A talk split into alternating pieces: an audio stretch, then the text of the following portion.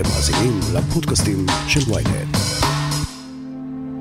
תנסה אתה להיות עכשיו ער 26 שעות. לא להיות ער, לעבוד, לעבוד ברצף, בלי לאכול, בלי להשתין, בלי לנוח לרגע, ותנסה גם לקבל החלטות חשובות, מצילות חיים. אז אתה עושה את המקסימום והאדרנלין פועל, אבל זה פחד שתעשה טעות, שתסכן חיים של מישהי אחר, זה פחד שאתה מסתובב איתו כל היום. לעשות אה, פעולות חשובות אה, בשעה ה-25 שאתה ער, זה נורא קשה. זה גובה מחיר מאוד מאוד קשה מאיתנו. את הקרב של המתמחים והמתמחות כולם כבר מכירים. הפגנות, מכתבי התפטרות, זעקת כאב של ממש. הרופאים הצעירים קורסים, לא עומדים עוד בלחץ ובעומס שמוטל עליהם בבתי החולים.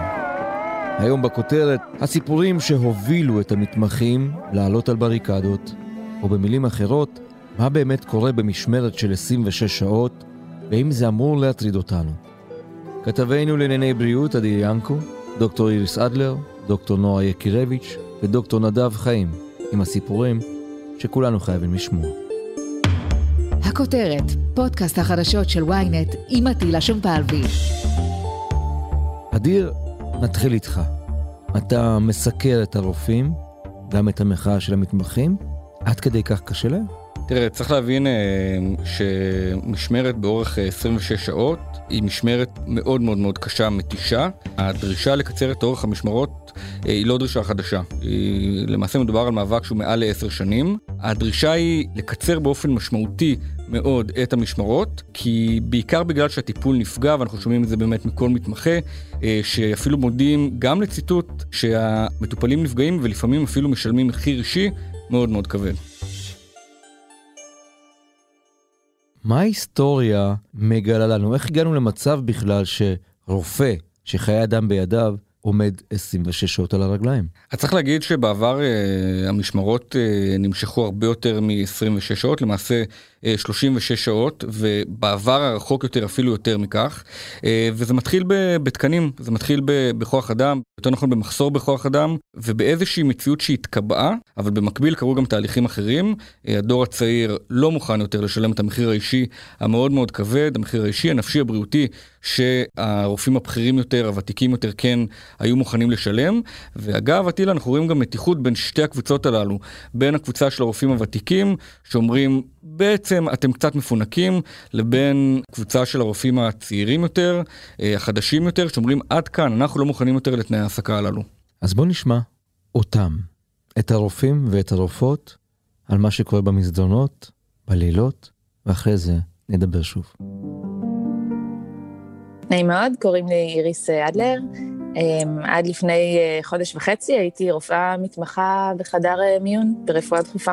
לפני חודש וחצי החלטתי להתפטר ולעזוב את ההתמחות. לא חיכיתי למאבק, אני עשיתי את הצעד הזה כבר קודם. אנחנו מנסים להבין מה קורה שם, מה גורם לאנשים צעירים שלומדים כל כך הרבה שנים לשים את המפתחות. תראה, המקרה שלי הוא קצת אה, מקרה קיצון. אני לפני uh, שנה וחצי, במהלך ההתמחות uh, אובחנתי עם uh, סרטן.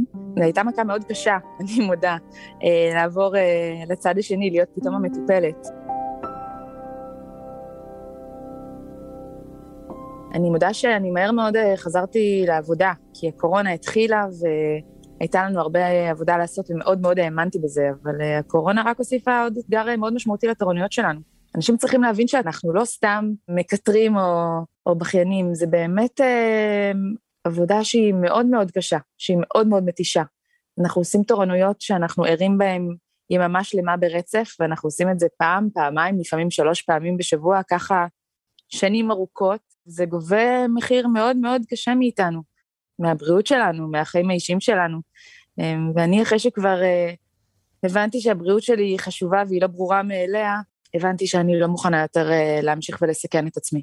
אבל אתה יודע, גם החברים שלי שממשיכים להיאבק בדבר הזה יום-יום, סובלים אה, ממחלות כרוניות, מעייפות קשה, אנשים שמפילות במהלך תורנויות, תאונות דרכים אחרי תורנויות. יש לזה השלכות שהן מאוד מאוד קשות עלינו ועל החיים שלנו. קוראים לי דוקטור נועה יקירביץ' שמיר, ואני מתמחה בשנה השלישית בפסיכיאטריה. דוקטור יקירביץ', בכל זאת שבע שנים לפחות של לימודים והתמחויות וכל הסיפור הזה, את בטוחה שאת רוצה לזרוק את זה לפח? אני בטוחה שאני לא רוצה לזרוק את זה לפח, זאת אומרת, באמת, כמו שאתה אומר, זה שבע שנים שהשקעתי, שלמדתי. אני אוהבת את העבודה שלי מאוד, באמת, אני עושה אותם בלב שלם, אבל לא יכול להיות שהמערכת ממשיכה לעבוד בגללנו, שאנחנו כל כך אוהבים את העבודה שלנו והשקענו כל כך הרבה שנים, אז אפשר להמשיך לסבול כל כך הרבה. אם זה מה שצריך, אז זה מה שנעשה. זאת אומרת, אני לא יכולה להמשיך לעבוד במערכת שככה היא מתנהלת, על חשבון המתמחים, על הגב של המתמחים, על הבריאות הפיזית והנפשית של המתמחים. אני לא יכולה להמשיך לתת לזה יד.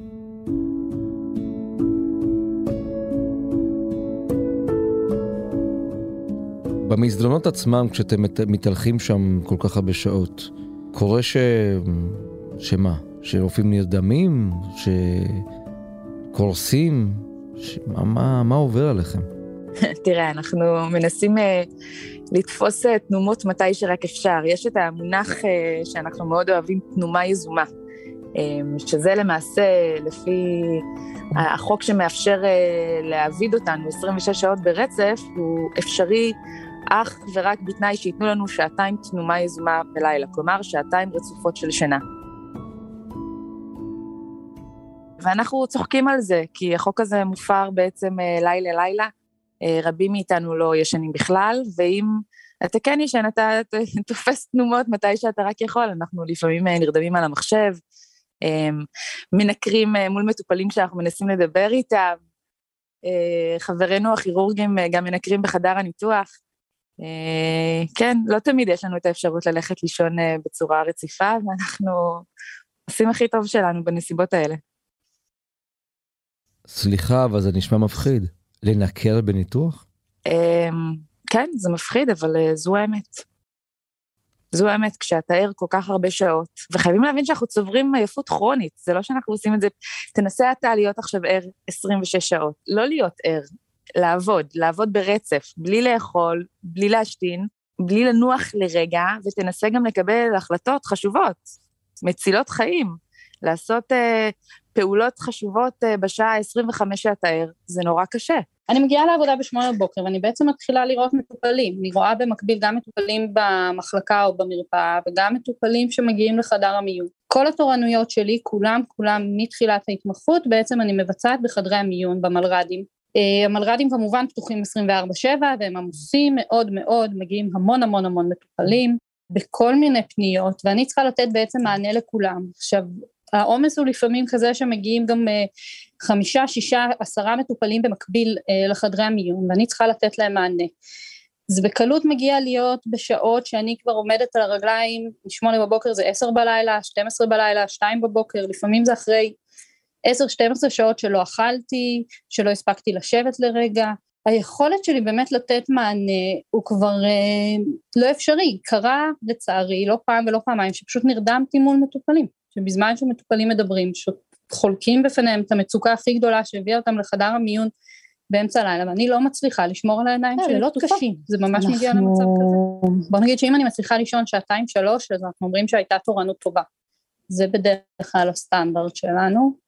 אה, אם לא הצלחנו אז הייתה תורנות קשה, זה מה שאנחנו מצפים, אנחנו חוזרים הביתה הפוכים, אני למזלי גרה קרוב לבית חולים אז הנסיעה שלי היא קצרה וגם אותה אני מפחדת לעשות, זאת אומרת אני נוהגת וזה מלחיץ, אני לא יכולה לדמיין איך מתמחים גרים קצת יותר רחוק מהבית חולים, כמובן שאין לנו הסעות או שום דבר כזה מהבתי חולים, אנשים נוהגים לפעמים גם שעה על ההגה אחרי תורנות בפקקים של הבוקר, זה מאוד מאוד מלחיץ, ואחר כך אתה יודע, אני צריכה להגיע הביתה, יש לי משפחה, אני רואה אותם אחר הצהריים אחרי שהם לא ראו אותי בעצם יממה, הם מתגעגעים, ואני מותשת, אני מותשת, וזה יוצא כלפי המשפחה שלי, ויוצא מצב שגם גם בבית אני לא יכולה להיות מי שאני רוצה להיות, כי אני סוחבת את העייפות הזאת ואת התסכול מהתורנויות. ואת מתמחה בפסיכיאטריה. מה קורה לנפש האדם כשהעומס הגדול הזה כל היום נמצא שם? זה באמת מאוד קשה. פוסט טראומה משנית זה משהו שאנחנו כבר מכירים אותה בספרות, זאת אומרת זה באמת אנשים שחשופים יום אחרי יום אחרי יום לסיפורים כואבים, אה, למצבים מאוד מאוד קשים של האנשים שמטפלים בהם, זה גובה מחיר חד משמעי מהנפש. וכולנו פה כי רצ... אנחנו רוצים להיות פה, כולנו באנו להיות רופאים באמת מתוך הרגשה שאנחנו שזה מה שאנחנו יכולים לעשות וזה מה שאנחנו רוצים לעשות, וקל לנו לפעמים לשכוח את עצמנו. אבל כשאני מדברת עם חברים שלי שמתמחים בהמון המון מקצועות שונים, בילדים, בנשים, באורתופדיה, משתפים סיפורים מאוד קשים, והסיפורים האלה לא חותמים כרטיס בארבע, זאת אומרת אתה לוקח את זה הביתה, את הסיפורים הקשים, את התאונות דרכים המחרידות, את האנשים הצעירים, עכשיו בכל הקורונה, אנשים שעבדו במחלקות הקורונה, שבבוקר אומרים למטופל שהכל יהיה בסדר ובלילה קובעים את מותו. זה באמת, זה מצבים מאוד מאוד קשים, ושאתה עושה את זה בתוך האינטנסיביות של 26 שעות, אין לך רגע לאבד עם עין, זאת אומרת, את מה שקרה. ואולי אתה הולך הביתה ואתה חושב שזה משאיר, אבל עם התורנויות ועם הזמן, הדברים האלה מתחילים להיות, לגבות מחיר, וזה קשה, זה יוצא כלפי המשפחה אחר כך, זה יוצא כלפי הבריאות שלנו, זה יוצא כלפי מטופלים שאנחנו כבר לא מסוגלים להכיל באותה אמפתיה שהייתה לנו בהתחלה. תראה, לא פעם ולא פעמיים בשעות של אה, שלוש, ארבע בבוקר, אתה כבר חושב, אתה כבר רואה את הסוף, אתה כבר מאמין שאתה תגיע לישון שעתיים, ופתאום אומרים לך שהגיע עוד מטופל למיון, ואתה כל כך מתוסכל וכל כך כועס על הבן אדם שבסך הכל מגיע לקבל עזרה רפואית, זאת אומרת, זה, זה הזכות הכי בסיסית שלו. אבל אתה כבר כל כך מותש, וחברים כל כך עייפים, באמת, אנשים נרדמים בזמן שהם לוקחים בדיקות דם למטופלים. אני פגשתי גינקולוגיות שאומרות לי כמה הן עייפות וקוראים להם לניתוח קיסרי חירום, ועכשיו הן צריכות לרדת לחדר ניתוח באמצע הלילה, אחרי שמשמונה בבוקר הן ממרות. אז אתה עושה את המקסימום והאדרנלין פועל, אבל זה הפחד שתעשה טעות, שתסכן חיים של מישהי אחר, זה פחד שאתה מסתובב איתו כל היום. קרה לך בינך לבין עצמך שמלמלת איזו סליחה כלפי איזשהו פציינט שאת יודעת בוודאות שבגלל שלא היית שם במאה אחוז הוא נפגע? תראה, זה קורה כל הזמן. עכשיו, אני, אני כן חייבת להגיד, אנחנו עושים את הכי טוב שלנו, ממש. ואנחנו עושים הכי טוב כדי לא לפגוע במטופלים שלנו, וגם כשאנחנו, נורא קשה לנו, וזה מה שאנחנו אומרים, שזה בא כדי לדאוג להם, והם מקבלים טיפול טוב, אבל כדי לדאוג להם, אנחנו צריכים לוותר על עצמנו, ואנחנו פוגעים בעצמנו. אני יכולה להגיד לך שקרה לי הרבה פעמים, שגם באתי והתנצלתי אחר כך בפני מטופלים. אני מצטערת שהייתי חסרת סבלנות. אני מצטערת שהרמתי את הכל. זה לא מתאים לי, זה לא אני, אבל אני ערה כבר 24 שעות, פשוט לא עמדתי בעומס. כן, והיו מקרים שחולים חיכו לי הרבה מאוד שעות, ודברים התפספסו בדרך, הם חיכו הרבה שעות, כי העומס היה כל כך מטורף שלא הצלחתי להגיע אליהם. אני חוזרת הביתה אחרי תורנויות, ויום, יומיים, שלושה אחר כך אני מריצה בראש שלי מטופלים שפגשתי, ומנסה לחשוב אם נתתי להם את השירות הכי טוב, את הרפואה הכי טובה שאני למדתי ושאני יכולה לתת. ויותר מדי פעמים התשובה היא לא. באמת, ואני ממש חושבת אחר כך על מטופלים, על אנשים שמגיעים לבית חולים עם המצוקות הכי גדולות שלהם, וזה הרופאים, זה המערכת רפואה שהם פוגשים מולם. זה מאוד מאוד מתסכל. זה באמת באמת מתסכל. אבל בסופו של דבר, בעוד כמה שנים, תיכנסו למקצוע, תרוויחו המון כסף. זה מקצוע נחשב. לא שווה את הסבל? אז קודם כל, זה טיעון שאני מאוד מאוד לא אוהבת. נתחיל מזה שאני בחרתי להיות רופאת אה, רפואה דחופה, שזה מקצוע שהוא מקצוע ציבורי, זה מקצוע שממש לא מרוויחים בו הרבה כסף, אין לך קליניקה פרטית, וגם אם כן זה טיעון שהוא לא נכון בעיניי. אתה יודע, אנחנו מדברים פה על תקופת זמן ארוכה, מדובר פה על שנים ארוכות, חמש, שש, שבע, שמונה שנים, של באמת, של השנים הכי טובות שלך שאתה נותן. גם אנחנו בני אדם, באמת, גם לנו מגיעות אה, זכויות עובדים בסיסיות. אין אף מגזר אחר במשק שעובד בתנאים האלה. לטייס אסור לטוס מעל שמונה שעות, גם לא לנהג אוטובוס. למה אנחנו צריכים לעבור את הסבל הזה? אני לא חושבת שזה הגיוני לדרוש מבן אדם לסבול כמה שנים כדי שאחר כך יהיה לו נוח. זה לא נכון, ויש מה לעשות. אנחנו הצגנו מתווים ברורים, יש איך להביא שינוי, ועדיין שנהיה רופאים טובים, אבל גם אנשים טובים שדואגים לעצמם, זה לא פחות חשוב. מה את עונה לאותם אנשים, לפעמים גם רופאים ותיקים, שאומרים שאתם קצת דור מפונק? כי היו כאן רופאים שהיו על הרגליים 36 שעות, ולעיתים אפילו יותר. תראה, אני לא יודעת מה זה דור מפונק. האם כשאני רוצה להיות רופאה יותר טובה, זה הופך אותי לדור מפונק? האם כשאני רוצה להיות אימא יותר טובה, זה הופך אותי לדור מפונק? אם זה ההגדרה של דור מפונק, בסדר. זאת אומרת, אני מוכנה לספוג את, ה, את האמירה הזאת. אני לא מזלזלת, באמת, אנחנו עומדים פה על כנפי ענקים. כל מה שאני למדתי, אני לומדת, זה מרופאים טובים ומצוינים שבנו את הבתי חולים בארץ, זה רופאים שאני באמת, אני מתבססת על מה שהם עשו לפניי, ולכן אני באמת מעריכה כל אחד מהם. אבל זה שמשהו עובד בצורה מסוימת עקומה כבר uh, כל כך הרבה שנים, זה לא סיבה להמשיך את זה, להפך. אנחנו צוברים באמת עייפות כרונית. אני יכולה להגיד לך במקום הכי אישי, אני כבר חודש וחצי לא עושה תורנויות. אני חזרתי להיות בן אדם, אני ישנה בלילה, אני אוכלת טוב, אני עושה ספורט, אני פוגשת אנשים שאני אוהבת. זה ממש משנה חיים. לוותר על רפואה, זה לא קצת קשה? תראה, זו שאלה גדולה, וזו שאלה שאני שואלת את עצמי. אני חייבת להגיד שלי היו כמה סיבות שהובילו אותי לקבל את ההחלטה הזו, אבל אין ספק שהבריאות שלי והחיים שלי, זה היה הדבר אה, במקום הראשון. וכן, זה מאוד קשה. עשיתי את זה בכאב לב, ואני גם יודעת שיש דברים שאני מאוד אתגעגע אליהם, אבל אה, אתה יודע, אה, החיים קרו, ואני צריכה גם לדאוג לעצמי. יש לנו גם חיים אישיים, אני יכולה להגיד לך, בתור אישה, יש לי הרבה חברות שהן בנות זוג, והן אימהות, וזה אתגר שהוא מאוד קשה לעשות את הדבר הזה תוך כדי שאת עושה את התורנויות המתישות האלה. אמ, אני עדיין רווקה, וזה גם דבר שהוא חשוב, צריך לדבר על זה, אנחנו מתמחות, אה, אנחנו לא כמו בחו"ל בני 20, אנחנו מגיעים לזה כולנו בגילאים מבוגרים יותר בארץ, אנחנו בשנות ה-30 פלוס שלנו. זה שנים שהן מאוד חשובות, גם לדברים האלה, להקמת אה, משפחה, לבניית העתיד שלך, וזה מחיר מאוד מאוד כבד שאנחנו משלמות. יש הרבה מאוד אנשים שבוחרים לעשות גם וגם, אבל הם חד משמעית משלמים מחיר. הם בני זוג פחות טובים והם הורים פחות טובים, והם פחות דואגים לעצמם ולא משקיעים בעצמם, וזה מחיר שהוא מאוד כבד. אני באמת נדחקתי לקצה, ואני קיבלתי אולי החלטה שהיא קיצונית יותר. אני יכולה להגיד לך שכל החברים שלי שבימים האלה מגישים מכתבי התפטרות, הם לא באמת רוצים לעזוב את החולים שלהם, הם לא באמת רוצים לעזוב את הבית חולים, הם באמת רוצים לעשות את זה, אבל אנחנו כולנו מבינים שאנחנו שאנחנו באמת רוצים שיהיה פה אחרת, אנחנו באמת רוצים לשנות. אני יכולה להגיד לך שאני כבר עשר שנים במאבק הזה. אני התחלתי כבר לפני עשר שנים, במאבק הקודם, ב-2011, הייתי סטודנטית, ואז כבר הצטרפתי למאמץ וארגנתי הפגנות. אני כבר עשר שנים במאבק הזה, ממש מתחילת הדרך. ואנחנו פשוט לא מוכנים שזה יימרח עוד עשר שנים. אנחנו באמת רוצים לשנות את זה כבר עכשיו, גם בשבילנו, גם בשביל הדור הבא של הסטודנטים שאנחנו רואים אותם, וגם בשביל המטופלים שלנו, אתה יודע, אני כבר אומרת, אני עכשיו כבר נלחמת גם בתור אזרחית. מגיע לנו הרבה יותר טוב מזה לכולם, גם לנו, לרופאים, וגם למטופלים. השיטה הזאת חייבת להשתנות. מיד נמשיך עם הכותרת, אבל לפני כן, הודעה קצרה. היי, כאן יובל פלוטקין.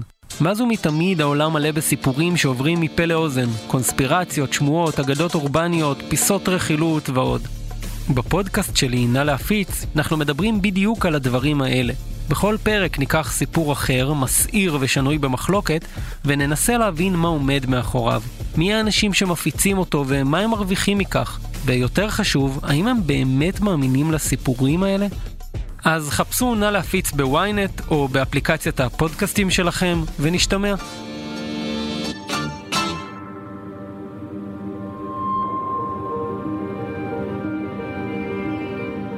רופאים לא יכולים לשבות. בעצם אין לנו את הזכות שיש לכל עובד במדינה לשבות, לנו לא יכול, אנחנו לא יכולים לעשות את זה בגלל שאנחנו מקצוע חיוני, חיפשנו משהו שיאפשר לנו למעשה להביע את אה, מורת רוחנו מהמקצוע ובתנאי ההעסקה, והפתרון הנאות המתקבל על הדעת היה להגיש מכתב התפטרות, שלפחות בעבורנו אז זה היה אותנטי. הדוקטור נדב חיים, כיום כירורג באסף הרופא, היה ממובילי מחאת המתמחים ב-2011. כמו היום, גם אז, המתמחים דרשו שינוי. לא כל כך יודע איך הם אה, מארגנים את זה היום, אה, זה נראה לי יותר אה, עניין קבוצתי. אני לא אומר שזה לא היה קבוצתי אז, אבל החתימה על מכתבי ההתפטרות אז היו מכתבים אישיים, זאת אומרת לא היה איזשהו גיליון אלקטרוני שאנשים חברו אליו כמו בנגיד מניפסט של מחאה או חתימה על עצומה, אלא חתימה על מכתבי ההתפטרות אז היה מכתבים אישיים בלבד. שכל אחד מהמתמחים שחתם עליהם הגיש אותם למעשה למעסיק שלו. לפני עשר שנים היית מתמחה צעיר בבית החולים שיבא בתל השומר, והגשת גם אתה מכתב התפטרות יחד עם חבריך. עברו עשר שנים, היום אתה רופא מצליח, בדיעבד, מה אתה חושב על האקט הזה? תראה, זה היה תהליך, הגשנו את המכתבים האלה שלוש פעמים, בכל פעם בית הדין לעבודה פסל אותם באיזושהי תואנה משפטית כזאת או אחרת, הם לא היו קבילים. בפעם השלישית הם נכנסו לתוקף, זאת אומרת לא הייתה עילה לבטל אותם מבחינה משפטית, הם נכנסו לתוקף והם אה, למעשה יצרו מצב שבו במשך שעתיים ברחבי מדינת ישראל אה, כמה מאות אה, מתמחים, בעיקר ממקצועות חיוניים, שהם מהאושיות של הרפואה, לא הגיעו, לא התייצבו בבית החולים. זאת אומרת, היינו באזור בית החולים, אבל לא התייצבנו לעבודה, ואחרי שעתיים זימנו אותנו לפגישה דחופה עם קברניטי התהליך מטעם הממשלה, ונחתם ההסכם.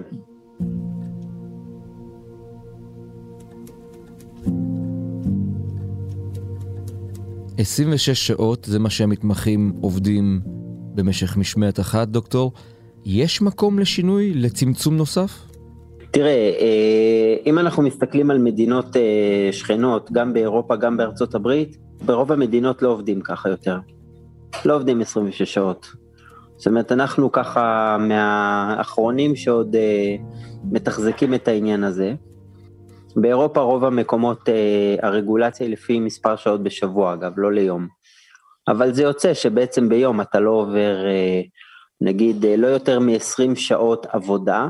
כשאני אומר 20 שעות עבודה, זה אומר שבמהלך ה-20 שעות האלה אתה למעשה מקבל חולים חדשים, או מטפל בחולים קיימים, ועוד uh, בין 4 ל-6 שעות שהם נועדו ל-sign in ו-sign out. זאת אומרת, בשעות האלה אתה לא אמור לעסוק בפעילות של טיפול ישיר במטופלים, אתה לא אמור לעסוק בפעילות שהיא אקדמית למידתית גרידא, והתכלית של השעות האלה הם אך ורק למעבר מידע כדי לאפשר המשכיות טיפול. זה מה שנהוג בעולם. 20 שעות עבודה, פלוס 4 עד 6 שעות של אה, העברת מקל. במהלך הקורונה עבדנו בפורמט של 12-12 בגלל התנאים, זאת אומרת היינו צריכים uh, לעבוד בהספקים מאוד מאוד גבוהים ולפתוח עוד מחלקות קורונה שלא היו קיימות עם אותם אנשי צוות, בעצם לא היה לנו פה איזשהו תגבור מאיזשהו מקום, אבל היינו צריכים להכפיל את, את, את כמות המחלקות בבתי החולים, חוץ מהמחלקות הקיימות, לפתוח עוד מחלקות נוספות, עם אותו ציוות של אה, אחיות ועם אותו ציוות של רופאים, והפתרון שמצאנו לנכון היה לעבוד בצוותים של 12 שעות, שכל 12 שעות הם אה, התחלפו. האקט מחאה הציבורי הראשון בנוגע לקיצור שעות ההתמחות הופיע למעשה אחרי הגל הראשון של הקורונה, שבו הצוותים עבדו 12-12, פתאום אנשים ראו שוואלה, אפשר לעבוד 12 שעות ושום דבר לא קורה. במבט לאחור, אחרי שכבר שכחת אולי את תקופת ההתמחות, החששות שלך מלפני עשר שנים היו מוצדקים? בטח שהיו מוצדקים. אה, המאבק שלשמו יצאנו אז ב-2010-2011 היה בשל העובדה שמדינת ישראל לא עדכנה שום דבר בתקינת רופאים מאז 1977. והשאירה את, ה, את אה, תנאי ההעסקה ותנאי השכר אה, במדינה מפגרים בשלושים שנה אחרי איפה שאנחנו עומדים. עשינו מהלך מאוד מאוד גדול במאבק אז, ועכשיו הגיעה העת לעשות עוד כמה שלבים. אגב, במאבק אז אנחנו, עלה הרעיון של קיצור שעות התורנות, אבל אנחנו חשבנו שלא יהיה נכון להוסיף את זה לתוך הרשימה גם ככה ארוכה של הדברים שנאבקנו בעבורם, וחשבנו שזה גם יהיה יותר נכון להשאיר את זה לצוות מקצועי, לבוא לחשוב אה, איך עושים את זה, מתוך הבנה שאתה לא יכול לקום בוקר אחד ולהגיד, אוקיי, ממחר זה 16 שעות לתורנות וזהו. זה צריך לבוא מתוך השיבה, צריך לגדל אה, כוח אדם בשביל זה, צריך לשנות אה, מבנים בתוך המערכת, יש לזה המון השפעות על, על ההתמחות, על כמות האנשים שיוצאים לך אחר כך כמומחים, זה לא משהו שנעשה כלאחר יד, זה לא איזו החלטה שמתקבלת בן לילה.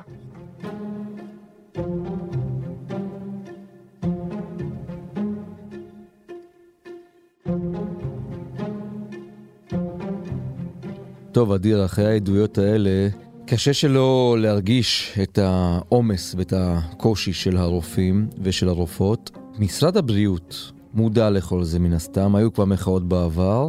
שר הבריאות הנוכחי, איפה הוא? תראה, אטילה, ניצן הורוביץ אה, נפגש אה, אתמול עם אה, נציגי המתמחים. צריך להגיד, במשך שלושה חודשים הוא נפגש רק פעם אחת עם בעצם מנהיגי המחאה. לפני כשבועיים נערכה פגישת זום עם כלל נציגי המתמחים. בעצם כמעט שלושה חודשים הוא לא פגש אותם באופן אישי, את המנהיגים עצמם של המחאה מארגון מרשם. אה, ואתמול נראה שהייתה איזושהי תזוזה, אה, כפי שאמרתי, הייתה פגישה עם אה, נציגי המתמחים, אבל היא למרבה הצער הסתיימה ללא תוצאות. בעצם המתמחים אומרים שכבר היום יוגשו מכתבי ההתפטרות האישיים לבתי החולים שהם המעסיקים, כמובן אה, ההצהרה על ההתפטרות אה, ביום חמישי האחרון הייתה הצהרתית בלבד, אין לה שום תוקף. היום, כמו שזה נראה, אה, המתמחים צפויים להגיש היום ובמהלך השבוע את מכתבי ההתפטרות האישיים. זו כבר סוג של נקודת אל חזור, אז לשאלתך איפה השר הורוביץ, אה, נראה שהוא התעורר מאוחר מדי, אבל לפחות אה, אה, כרגע יש יותר אה, מגעים בין הצדדים וגם אישיים אה, מצידו של השר עם מנהיגי המחאה. והכסף הוא השחקן המרכזי פה? הכסף הוא השחקן המרכזי, אבל גם התקנים, כמובן שני הדברים קשורים, אה, בעצם בעצם כדי לתת פתרון שורש לבעיית המתמחים, לקיצור התורניות, צריך יותר אנשים שיחלקו בנטל הזה. כרגע, אה, מה שאנחנו רואים לפי הפיילוט, שיש מעט בתי חולים שמשתתפים בעניין הזה, אה, ובטווח הארוך יש לבתי החולים, בלי אותה תוספת תקנים, בעיה משמעותית וקשה מאוד ליישם קיצור תורנויות. והציפייה היא ששר הבריאות ניצן הורוביץ יעמוד לצד המתמחים, ובאמת יביא את הכסף והתקנים הללו, שכרגע אין אותם. אז ינקו. כתבנו לענייני בריאות, תודה. עד כאן הכותרת להיום. אתם מוזמנים ומוזמנות לעקוב אחרי פרקים חדשים שלנו בוויינט, בספוטיפיי ובכל אפליקציות הפודקאסטים באשר הן. וגם נשמח שתדרגו אותנו גבוה באפל פודקאסט ותשלחו את הפרק לחברים שעדיין לא שמעו את הכותרת של היום. אם יש לכם הערות, בקשות או רעיונות, אתם מוזמנים ליצור קשר באמצעות האימייל שטרודל או לפנות אליי ישירות דרך הטוויטר או דרך הפייסבוק. עורך הפודקאסטים שלנו הוא רון טוביה. הפקה, גיא סלם, אלן רחמני ושחר ברקת. ניצור עזרן על הסאונד. סיוון חילאי גם היא חלק מצוות הכותרת. אני עטילה שומפלבי, מחר נהיה כאן שוב עם פרק נוסף.